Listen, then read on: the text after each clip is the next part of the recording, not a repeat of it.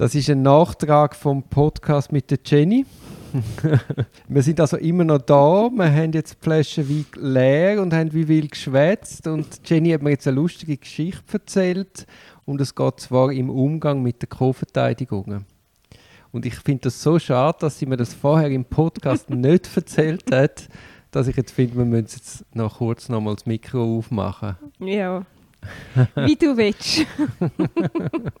also, es ist ein erbetener, ich mache Kurzfassung einleitend. Ist gut. Du bist amtliche Verteidigerin. Mhm. Es kommt ein erbetenes Mandat.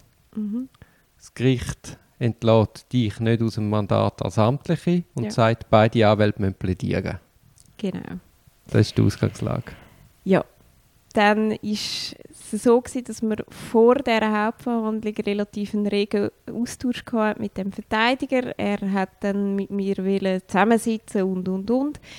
Ich habe mich immer auf den Standpunkt gestellt, es geht nicht, weil er einen Interessenskonflikt hätte und das Mandat nicht annehmen grundsätzlich. Und darum habe ich mich in der Position gesehen, dass ich einfach mein, meine Verteidigung ganz normal muss durchziehen muss, vor allem auch, wenn ich nicht aus dem Mandat entlassen werde vom Gericht. Und der Klient hat das, das ist ja noch die andere Frage, was hat denn der Klient gedacht? Der Klient hat eigentlich gar nichts dazu gesagt, also ich bin den Klient auch noch besuchen. Ja, muss ja, wenn im Mandat bleibt. Er ja. hat sich mir gegenüber nie geäußert, dass er mich nicht mehr will. Er hat sich mir gegenüber nie geäußert, dass er den anderen will.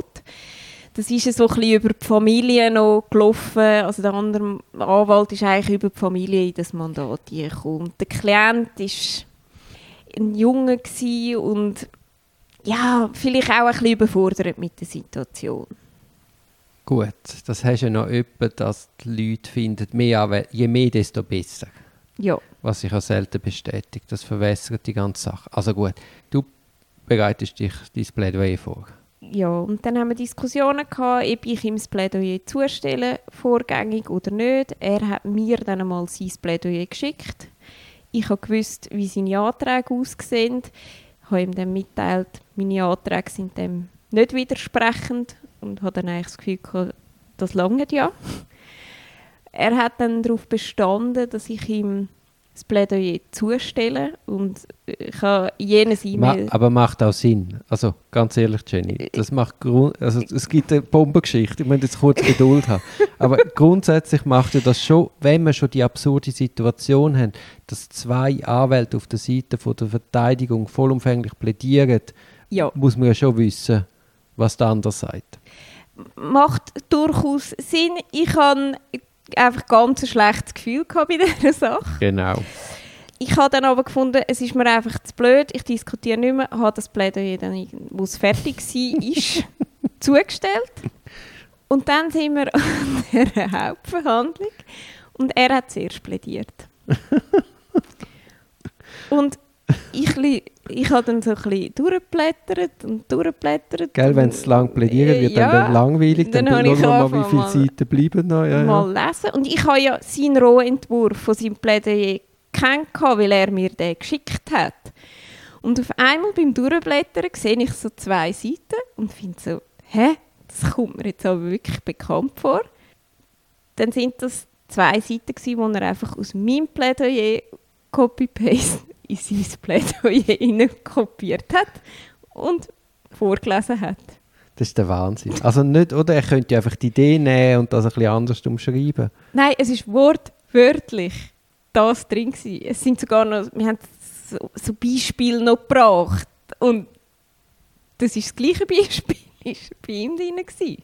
Also dann musst du entweder hoffen, dass das Gericht komplett äh, narkotisiert war und gar nicht mehr geschnallt hat, dass jetzt damals das Gleiche gehört. Die hat wahrscheinlich gedacht, sie hocken im falschen Film, so wie du. Ja, also ich bin da gehockt und ich habe ihn dann einmal so ein bisschen angeschaut und also, das ist jetzt nicht dein Ernst. Und vor allem eine riesige Diskussion wegen dem Plädoyer voran und nachher gehst du abschreiben.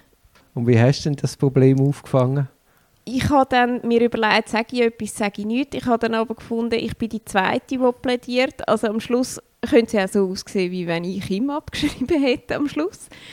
Und habe dann am Anfang, bevor ich anfangen zu plädieren, habe einfach gesagt, ja, äh, es tut mir leid, das Gericht muss ich jetzt leider gewisse Wiederholungen anhören. Ich habe das Plädoyer vorgängig zugestellt und offenbar habe der Herr Co-Vertreter auch gefallen an ganzen Textpassagen gefunden und die in sein Plädoyer ohne Einwilligung übernommen. Und ich tue mir jetzt aber... Das zeige doch, wie fundiert die Ausführungen sind. Ja.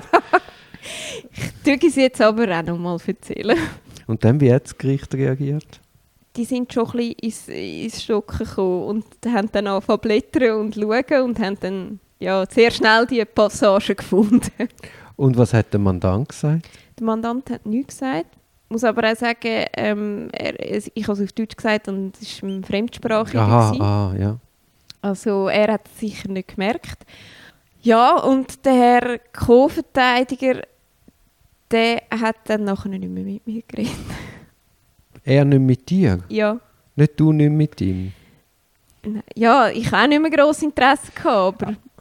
Aber wäre das nicht ein Fall für die Aufsichtskommission? Ich, ich habe mir es überlegt. Ich habe auch gefunden, es waren auch andere Sachen, gewesen, die ich nicht ganz koscher gefunden habe in dem Fall.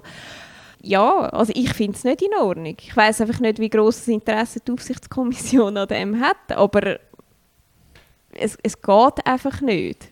Ja, aber weißt du, ein Kollege, der das macht, der wird auch sonst andere Vorfälle haben. Und wenn einfach alle immer sagen, ja gut, lange jetzt nicht, lange jetzt nicht, aber wenn dann einfach zehn von lange nicht mal dort landet, dann muss man vielleicht gleich auch mal anschauen. Das ist ja so, ja.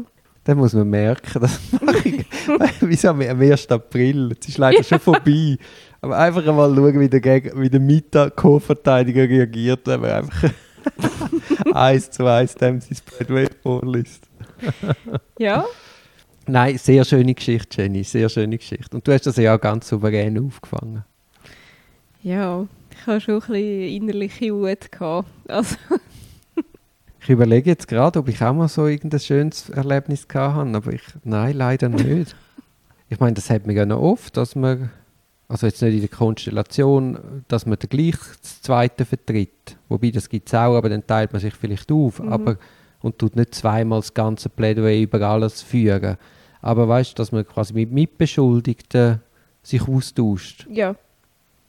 Aber dann kommt mir doch nie, nie im Ansatz in den Sinn, kannst du vielleicht einen Gedanken aufnehmen oder findest, ah, den Gedanken habe ich nicht gesehen, ah, das stützt noch die Passagen von mir, aber ganze Passagen kopieren, also, da kommst du gar nicht auf die Idee. Kommst du nicht auf die Idee. Und was halt für mich auch so ein bisschen stossend war, er hat vorgängig einfach so gesagt, ja, er tut mich unterstützen in dieser Verteidigung und mir zeigen, wie man es richtig möchte. Das war eigentlich der Ansatz, gewesen, dass er überhaupt ins Spiel gekommen ist, als Unterstützung für mich. Und wenn dann nachher gehst du abschreiben schwierig. Ja, aber ich finde es auch vom Gericht komisch. Entweder lassen sie ihn zu und dann soll das Mandat übernehmen, aber sicher nicht amtlich mitfahren lassen und auch noch voll plädieren. Ja. Was nimmst du jetzt raus von dem Vorfall? Verschickst du jetzt einfach kein Plädoyer mehr oder was ist jetzt? Ich glaube, ich würde das nächste Mal intensiver beim Gericht insistieren, dass sie sich jetzt müssen entscheiden darüber, wer die Verteidigung macht oder mhm. nicht. Ich habe auch da zweimal angerufen und habe das Problem aufgeworfen und man hat mir einfach immer gesagt, ja nein, äh, wir machen es jetzt so. Aber ich glaube, im nächsten Mal würde ich wirklich darauf insistieren, dass sie sich müssen entscheiden wer das macht. Mhm. Weil es bringt am Klient nichts. Es ist ja, ja, im Gegenteil. Ich meine, er muss ja dann doppelt zahlen, weil schlussendlich muss er ja dann die Kosten von seinem Amtlichen, wenn er ja niemals zu Geld würde kommen, allenfalls auch zahlen. Ja. Im Kanton Zürich auf Ebene Staatsanwaltschaft gibt es Weisungen von der Oberstaatsanwaltschaft. Die kennst du ja sicher. Ja. Und dort heisst es eigentlich, wenn ein Erbetene reinkommt und der sagt, ich übernehme die Verteidigung, nicht einfach unterstützend mhm. zur äh, Betreuung der Angehörigen, sondern wirklich voll ins Verfahren einsteigt, dann ist der amtlich zu entlassen. Ja. Aber gerade auch vor dem Hintergrund, dass der sonst einfach doppelt zahlt und doppelt gemobbelt ist, nicht besser. Ja, und du hättest auch die Möglichkeit, sie zu insistieren, die amtliche Verteidigung einfach. Wenn ja, du logisch. nicht sicher bist, dass vielleicht die finanziellen Mittel ausreichen, um den Erbeten nicht zu zahlen. Ja, und vor allem, wenn auch noch ein Interessenkonflikt allenfalls vorliegt, dann muss man sich einfach dieser Frage annehmen und sich nicht um den Entscheid votieren. Ja. Wenn wir schon mit lustigen Geschichten sind mit Anwaltskollegen. Ich habe mal einem angerufen. nimmt er ab und ein riesen Lärm. Und dann sage ich, Sie, Kollege, ich höre Sie fast nicht. Sind Sie im Staubsaugen? Ja, ja, Sie im Staubsaugen. ja, wenn Sie nicht abstellen. Nein, läuten Sie nachher nochmal an. Und hängt mir das Telefon ab. ja. Also ich habe ihm nicht am Abend um 6 Uhr daheim angerufen, weißt du, sondern irgendwie am Nachmittag um 2 im, in die Kanzlei. Und dann bist du einfach, ich meine, du bist einfach nur noch sprachlos. Ja, er setzt Prioritäten. Und du bist sie offenbar nicht. Aber wieso nimmt er denn ab? Ja. Ja, nein, das ist zu viel. zu viel, was du erlebst.